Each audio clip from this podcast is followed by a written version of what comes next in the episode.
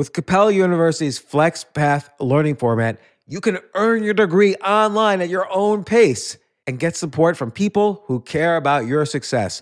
Imagine your future differently at capella.edu.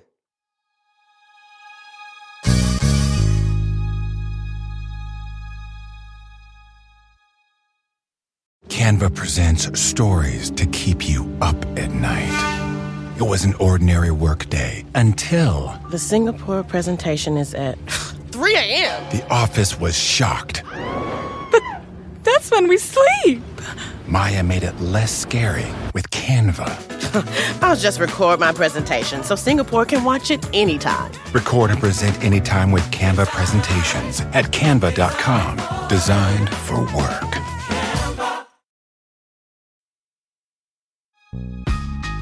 This isn't your average business podcast, and he's not your average host. This is the James Altucher Show. Today on the James Altucher Show. Welcome to part two. Part one was also available today. And in part one, uh, we talked about what are all the uses for Bitcoin, why Bitcoin. And in part two, we talk about DeFi, NFTs, securitized tokens, all the business models on top of crypto. But perhaps most importantly, what are the next milestones that are going to drive crypto higher? Here we go.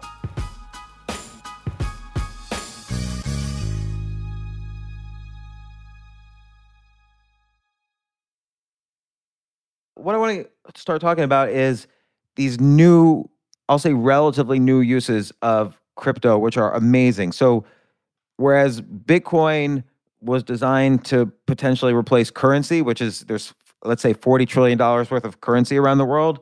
This new thing, DeFi tokens, are there's uh, is intended to replace Wall Street and banking. So there's 1.3 quadrillion derivatives and investments and so on throughout the world. So it could be a much larger market. A lot of these are a lot of these DeFi cryptocurrencies are built on top of a currency like Ethereum, but there's also like you mentioned Solana, Polkadot, Cardano.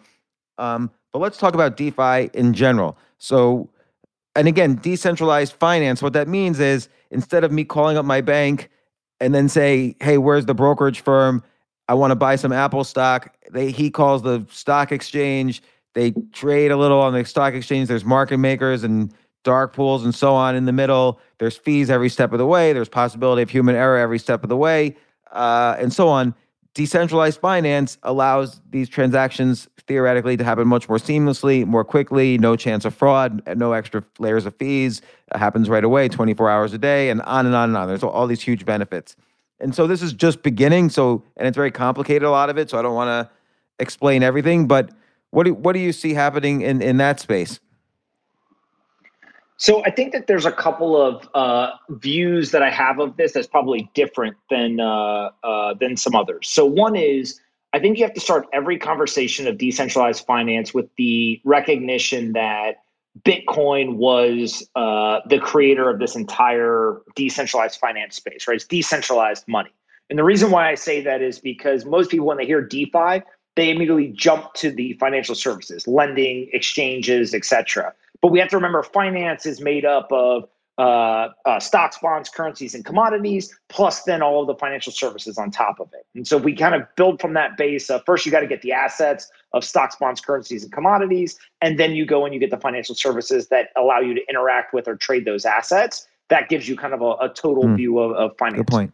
So when you come to de- uh, the decentralized finance world, what we need is we need decentralized assets, right? So Bitcoin being a decentralized currency, and then eventually we're going to need the other things. Uh, and then you're going to need the decentralized financial services.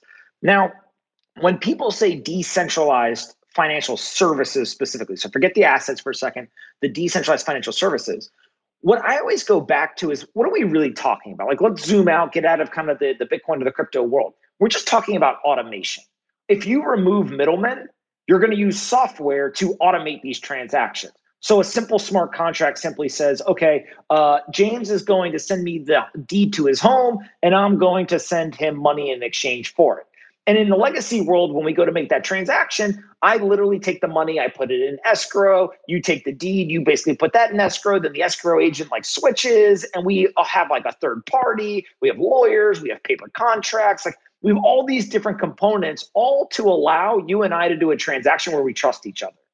And then you and I both have to trust each other in the transaction by using these intermediaries. But then we also have to trust that the intermediaries are going to do what they say they're going to do. And there's obviously law and punishment and, and kind of all this stuff that, that reinforces that system. Well, what we're talking about here is literally just using software to now replace all that nonsense. You and I enter into a smart contract and the code executes for us. And the code executes in an automatic fashion that allows for you to give me the asset that I want and me to give you the money that you want. And so if you really think about that from kind of a first principle standpoint, it's just automation. That's all this is.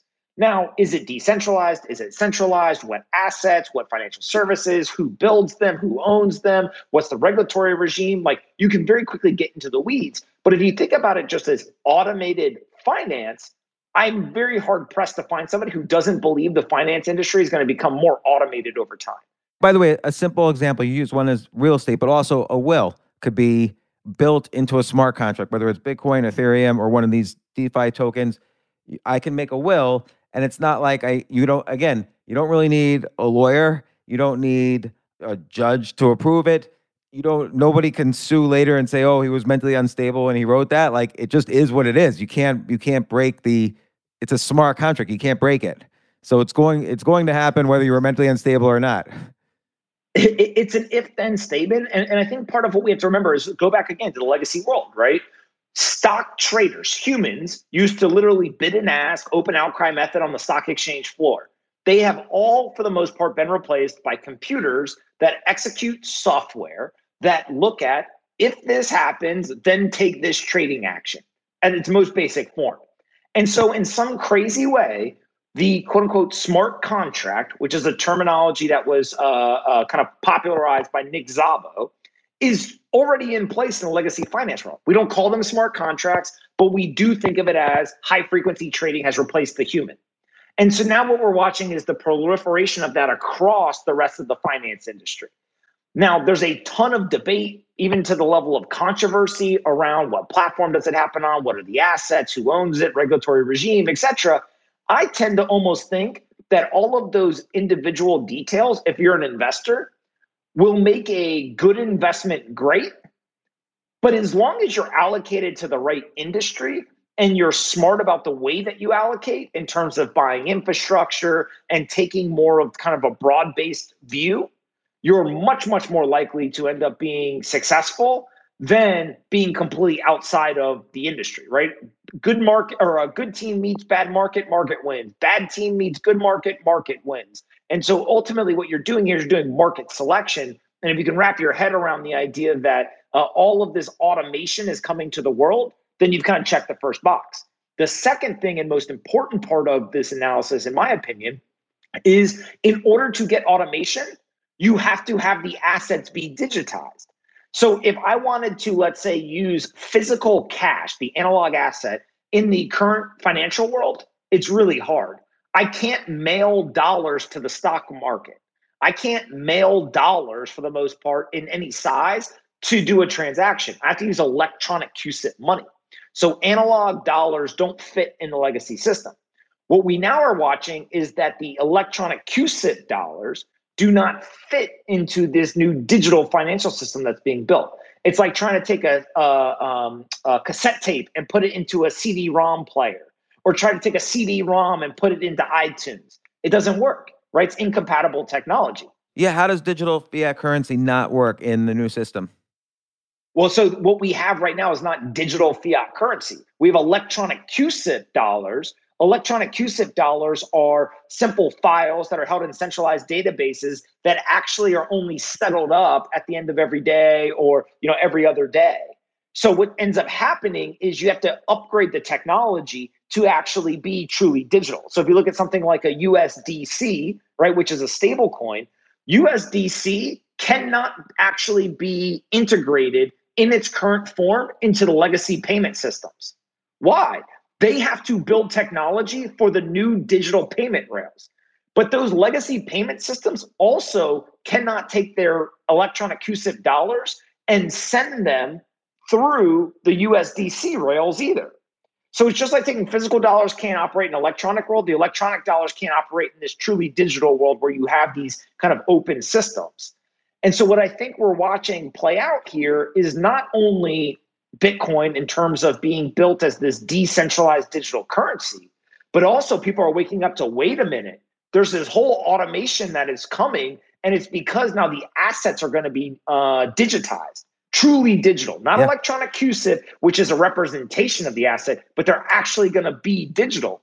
And so, does that happen on Bitcoin as kind of a layer two, layer three? Maybe. Does that happen somewhere else? Maybe. That's what the market's going to decide. But I think my big focus and, and what I try to get through to people is we're talking about automation, and that automation is now possible because we have digital assets, truly digital bearer assets. And then two is we have the ability to now, uh, in a very significant way, write smart contracts that are going to automate a lot of this. And what we've seen is smart contracts were pioneered uh, in its kind of current form in this crypto world on Ethereum. It's now spread kind of uh, out on that um, long tail to all these other smart contract platforms. But also now we're starting to see smart contracts on Bitcoin as well. And so ultimately, what I think is a very unpopular opinion, we're going to end up seeing a lot of feature parity across these platforms. And so what I get most excited about is well, if we have feature parity, if we have assets that can be automated, if we have assets that can be digital, if we have smart contracts on a bunch of different platforms,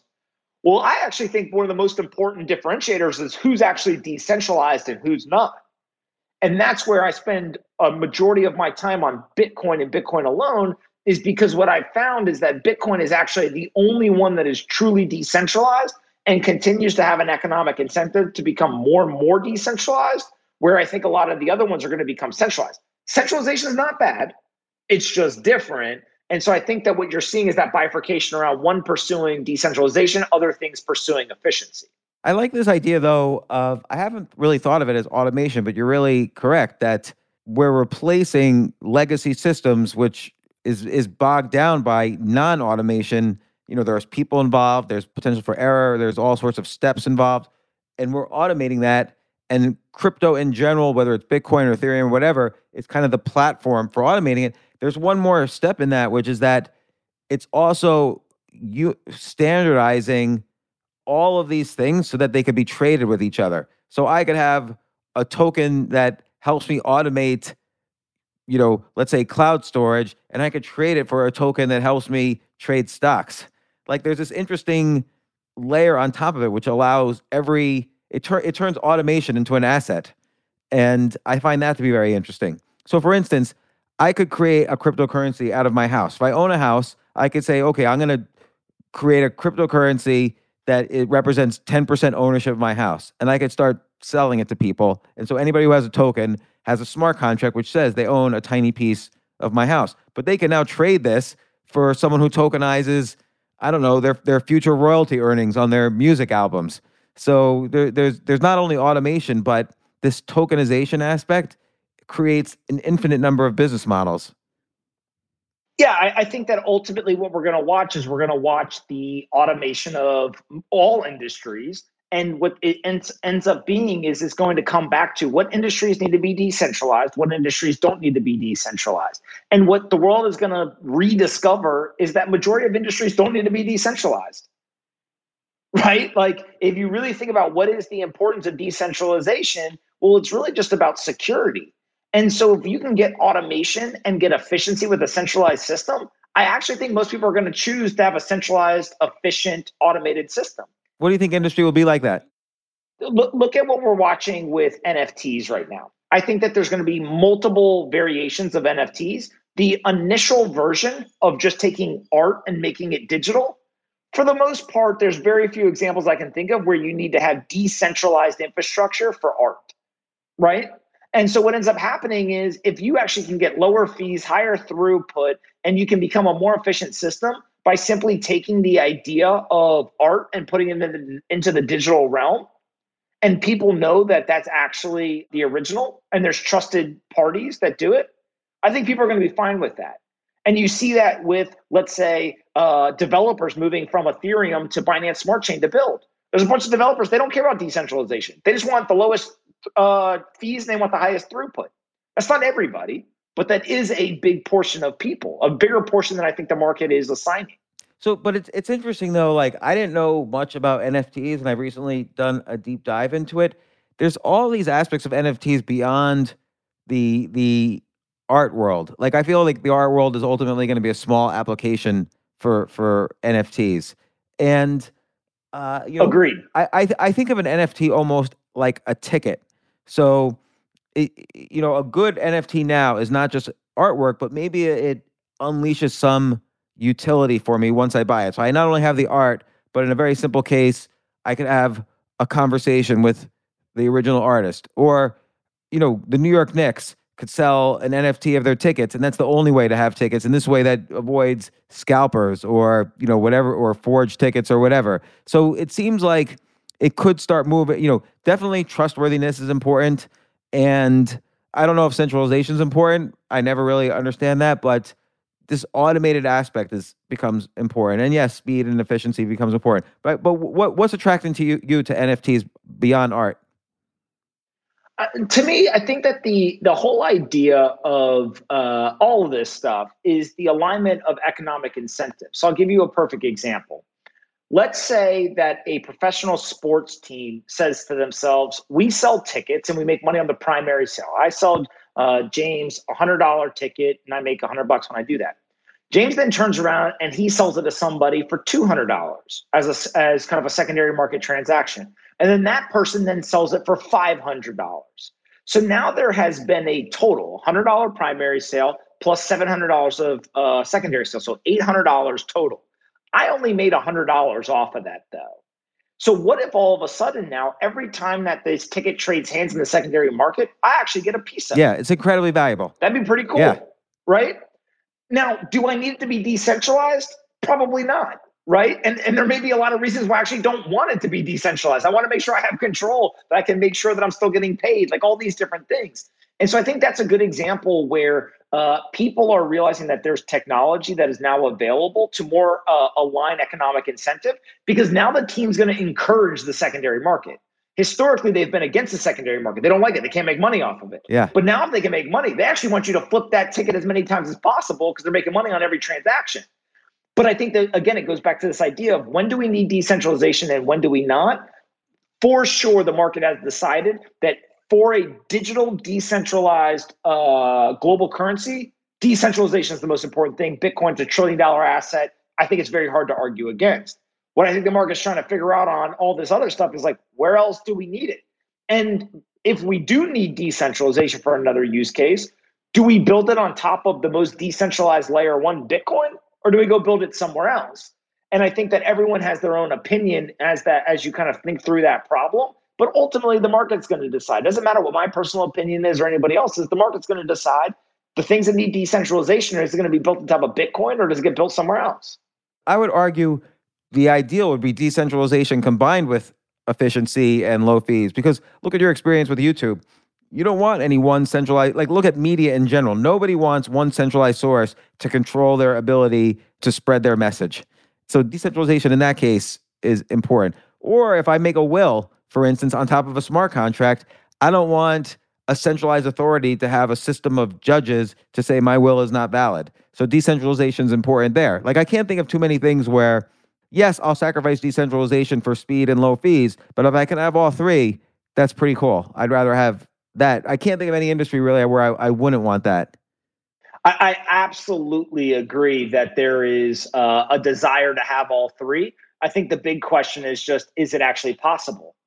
Right? Is it possible to get something that's decentralized and efficient? What we're watching is, and, and I, I think that it is possible, something like the Lightning Network, right? Which to me is one of the most innovative uh, pieces of technology in the world right now. If you look at what the Lightning Network has done, is it has figured out a way to have complete efficiency super fast final settlement of actual value done for essentially zero.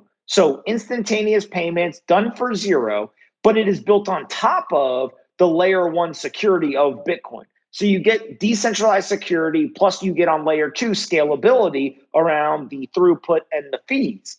And so I think now what we're watching is these other platforms are trying to copy that idea of scaling on the layer twos. Some of them will be successful, some of them won't. But ultimately, I think that's where you get the kind of uh, integration, right? Or, or you get kind of all three is you can get different layers where you get different value propositions and then you have them vertically integrated. And so you as the end user using a layer two, you're getting efficiency of layer two and scalability of layer two, but you're using layer one security uh, at the same time. And that's kind of the holy grail uh, historically is how do you accomplish that? And that again goes back to this idea that this is a computer science breakthrough right? It's 40 years of work that went into actually being able to solve these problems. And now we've exploded into a multi trillion dollar market because of those breakthroughs.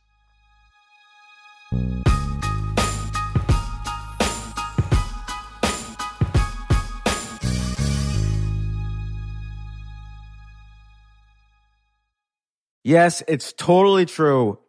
Airbnb has changed my life. If anything, they have made my life so much better. Like I used to live in Airbnbs. I, I lived in over a 100 or 200 different Airbnbs over a three year period. And I loved it. I love, I became a really good guest of Airbnbs and I got to know lots of hosts. So when I initially owned a house, I, of course, the first thing I thought was, I'm going to turn my house into an Airbnb because I travel a lot. So why leave my house unused when I can make a side income by letting others Airbnb my house or come to stay in my house as guests and having my own Airbnb or, or being a host for Airbnb has allowed me to do just that. And I've met other hosts. I've actually spoken at Airbnb's host conference. I think it was in 2017. I met so many just nice hosts. It's a great community. And I love, you know, turning my own home into an Airbnb. Like I'm traveling to Austin next month. My home's going to be an Airbnb while I'm away, and I'll stay in an Airbnb. I'd rather stay in like a three story house Airbnb than in one tiny hotel room in, in the middle of Austin during South by Southwest. So listen, while you're away, your home could be an Airbnb. Many people host on Airbnb, but there are people who are just letting their house sit empty who've never thought about it or didn't realize their space could be an Airbnb. Hosting can easily fit into your lifestyle and is a great way to earn some extra money. So if you have a home, but you're not always at home, then you have an Airbnb. Your home might be worth more than you think. Find out how much at airbnb.com slash host.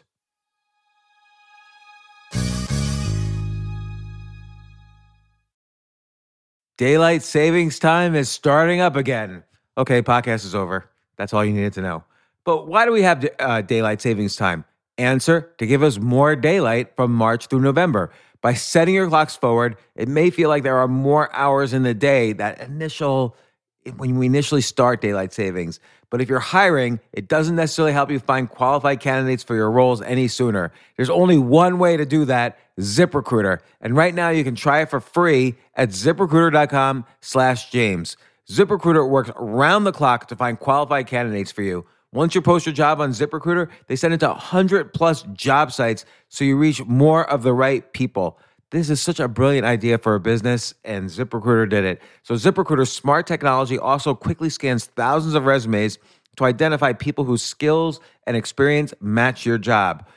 I've used ZipRecruiter particularly as a potential employee, and I still to this day get messages every day. James Altucher, would you like to apply to be VP of Entertainment at NBC or whatever? So there's just nonstop emails. Like I got five or six emails today because of because a year ago I signed up for ZipRecruiter.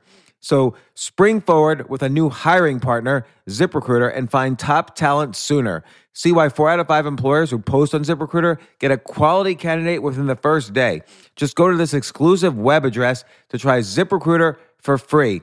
ZipRecruiter.com slash James. Once again, that's ZipRecruiter.com slash James. ZipRecruiter, the smartest way to hire.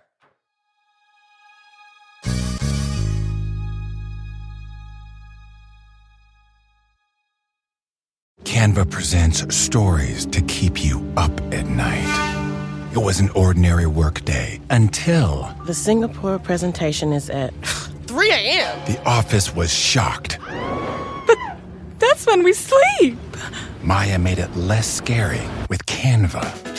I'll just record my presentation so Singapore can watch it anytime. Record and present anytime with Canva presentations at canva.com. Designed for work. NFTs are the latest hot thing being talked about in the in the crypto space. But there's all there's something that's much more fascinating to me, which NFTs sort of touch on, DeFi sort of touches on, smart contracts touch on, which is securitized tokens. This I I think this is going to create a million different business models. The idea that I can essentially tokenize an asset, create a cryptocurrency that's backed by an asset. For instance, can get cryptocurrency that represents gold, for instance, and that itself could be sold into the crypto market. Or, like one idea, I don't know why nobody's done yet. Let's say I just graduated college. I have $200,000 in student loan debt. I want to sell off 10% of my earnings for the next 10 years. The best way to do that is with the, the, the concepts and ideas behind Bitcoin and cryptocurrency, because then not only is it uh, secure and there's a, a it's legal, it's a contract around it, but if I'm if I don't want if I if I get tired of James's potential for future earnings, I could sell that and buy the crypto for Anthony's t- potential for future earnings. And I could use, you know, college students could use this to pay down their student loan debt. They can offer uh, 10% of their future earnings and boom, it's pay down their debt with it instead of borrowing more money. Why aren't more people? This seems to me like the biggest potential future business models in the crypto space. Yeah, look, I think a lot of people are going to go try it, right? And, and frankly, I think that um, it's kind of like the late 90s, where if you go back to the late 90s and you really look at a lot of those ideas, they were all right. There was everything from food delivery to music streaming, etc. But we really didn't see them kind of come to fruition until a decade later, uh, when th- those ended up being kind of these massive internet companies, right? And the ones that, and, as so far, have proven to be sustainable and durable, etc. Now, is that going to happen again here? Eh, I tend to think it's not going to be just the first one uh, that figures out how to do some of that. It may take a couple of attempts, and people need to learn from each other, and and uh, users need to be ready to use that stuff. Right. One of the big things is I talk a lot about like decentralized social media. Everyone wants to talk about decentralized social media right now around censorship, and deplatforming, etc. How many users are going to leave YouTube, Twitter, or Facebook for decentralized YouTube, Twitter, or Facebook? Zero. Nobody's leaving because it's just decentralized. Instead, what you got to do is you got to build a 10x better product. It's got to have a better user experience. It's got to have a better network effect. It's got to have something that those other platforms don't have. And oh, by the way, it just happens to be decentralized. But if you lead with decentralization as the value prop, I just don't think people care about that, right? In terms of the mainstream. That's that's really interesting because I guess you can create a network effect if me if content creators are to some extent miners also, so that the act of creating popular content also uh, somehow it's like proof of content mining that uh, generates more of the tokens of that social media. Yeah, I mean, look, it, it, there's a million different applications for this. I think the the takeaway is just that uh, as you enter this new world, you can't simply say, let me take the old model and apply it with this new technology. So, for example, uh, you couldn't say, you know what we're going to do to disrupt the taxi industry? We're now going to allow you to send us a message on your smartphone, and then we're going to have a taxi come and get you. But that wouldn't have made much sense. It wouldn't have been very disruptive. Instead, the smartphones came with GPS, and Uber was possible, and somebody figured out how to disrupt the legacy system. Same thing with online publishing. When the internet came along, there was a bunch of newspapers like, oh my God, this is amazing. Let's take our newspaper, let's create a copy of it at a copy machine, and then we're going to literally put like the PDF of the image up on a URL. And now anyone in the world can go and they can read the newspaper. Like it's amazing. But actually, 90% of the value was the ability to test headlines, to have multiple people work on an article, to put multimedia in it, be able to edit in real time and kind of add to the story, the ability to distribute it differently, uh, all these different things. And so, what you have to understand is like, what does this technology unlock that previously was not possible? And then, if you can leverage that new thing, that's usually what ultimately leads to the disruption. Well, look at NFTs as an example, like the fact that a basketball team can sell tickets and then get royalties and when they're sold and resold and resold. That's a new technology that is not possible with paper tickets. Correct. I, I think that that is a good example. And I think that there's going to be people who, you know, again, this is a market, right? So you're going to have millions of people around the world figuring out all kinds of crazy stuff. And frankly, 95% of it probably is worthless. Uh, maybe 99, maybe 99.9% of what's tried is worthless. But that's how you get innovation is all these people keep experimenting, experimenting, experimenting. And then ultimately the things that work is copied by everyone. And that's where you end up getting uh, value, right? If you look again, let's say that Uber was uh, one of, maybe not the first, but one of the first to use the GPS in the smartphone. How many apps now use the GPS in the smartphone? Hundreds, thousands, millions, yeah, you know, I mean, just everybody, right? And, and, so when you think about that, it's really uh, the experimentation almost leads to like a breakthrough or a discovery. And then once everyone agrees, oh, dang, that that's valuable, it then immediately is copied by people across industries uh, and used. And I think that's what kind of where we're watching right now. So what's next to unlock more value in, in Bitcoin? What do you see happening? El Salvador is the first country to really formally accept uh, Bitcoin. This was a big milestone. What are, what are some mile? You know, Michael Saylor at MicroStrategy became the first public company to make massive uh, uh, crypto purchases for their for their cash reserves. Uh, so that was a big milestone. If if if all the for, Fortune 500 did that, crypto would probably be 200,000 already. So that's the beginning. What are some other milestones you see probably or most likely happening? Uh, if you were to guess that will and and as goes Bitcoin, so goes the crypto world. Like everything will follow. Yeah, I think that for Bitcoin specifically, there's probably four or five. One, you're going to get uh, more adoption of what I call the institutional cohort. So you had retail or individual cohort first. Now you've got the institutional cohort showing up. That is uh, companies, both public and private, continuing to adopt the asset as part of their treasury. You also have uh, companies using it as a way to pay their employees. Uh, and then you have the financial institutions, whether they're directly investing or they're empowering their customers and users to invest as well. So you'll get deeper penetration in that institutional cohort.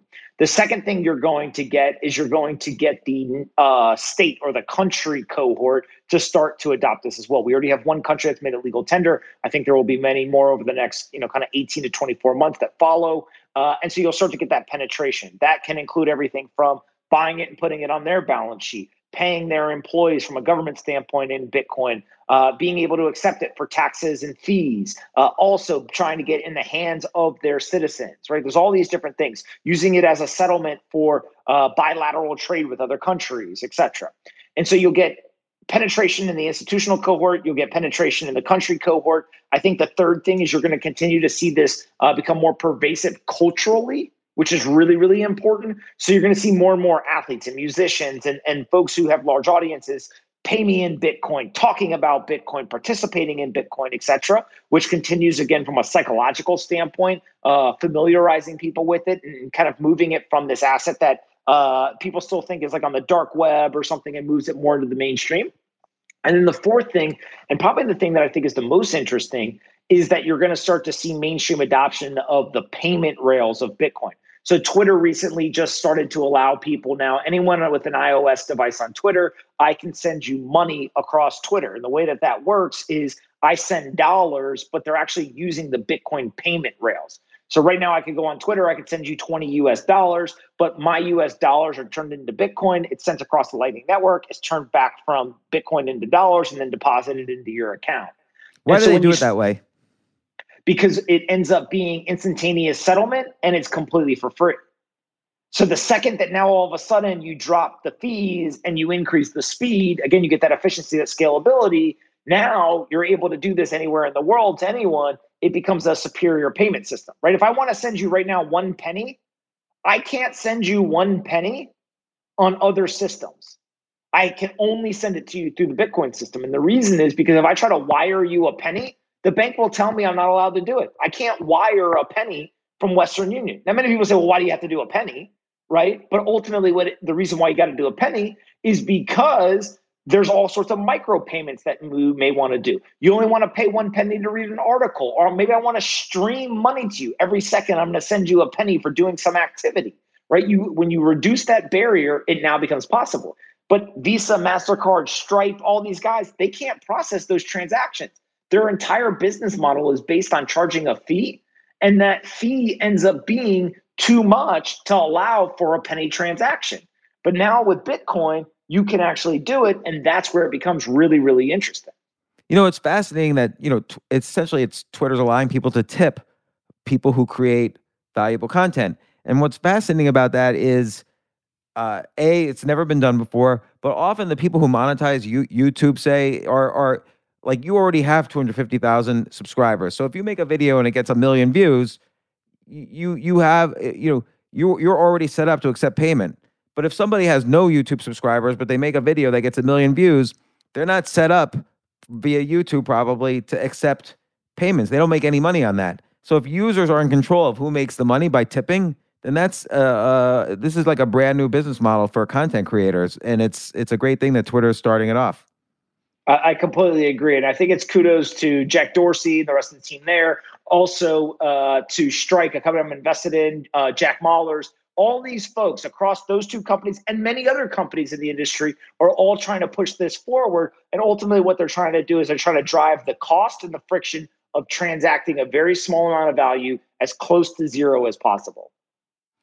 Well, Anthony, this is great. You're like the king of crypto content right now. And I should mention also, the Pompliano family is the first family of, of newsletter writing. So Joe Pompliano, who, who's the author of the great newsletter Huddle Up about the, intersection of finance and sports, he's been on the podcast a couple times. Your wife Polina writes a great newsletter, uh, the profile, and she's coming on the podcast. I, I read her newsletter every day. In fact, you three, you're the three newsletters I read every day.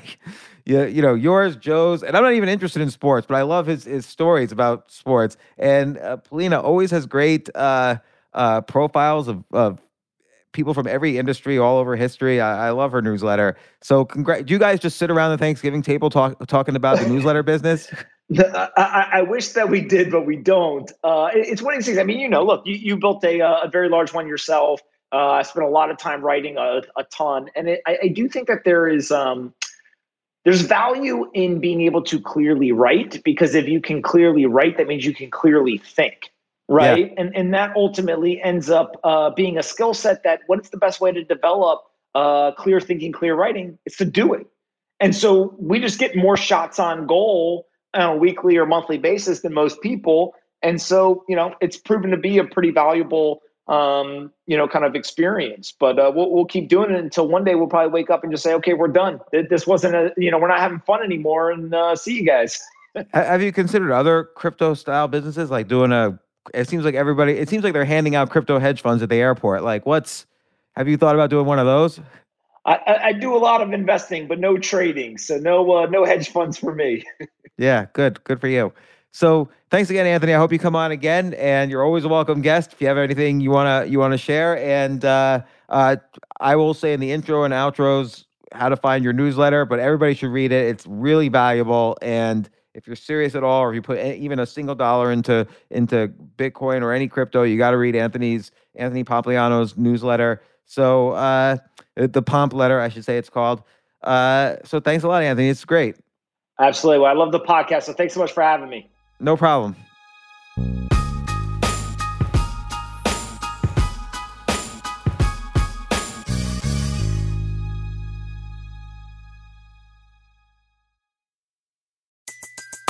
Everybody in your crew identifies as either Big Mac Burger, McNuggets, or McCrispy Sandwich. But you're the filet fish Sandwich all day. That crispy fish, that savory tartar sauce, that melty cheese, that pillowy bun. Yeah, you get it. Every time. And if you love the filet of fish, right now you can catch two of the classics you love for just $6. Limited time only. Price and participation may vary. Cannot be combined with any other offer. Single item at regular price. Ba da ba ba ba.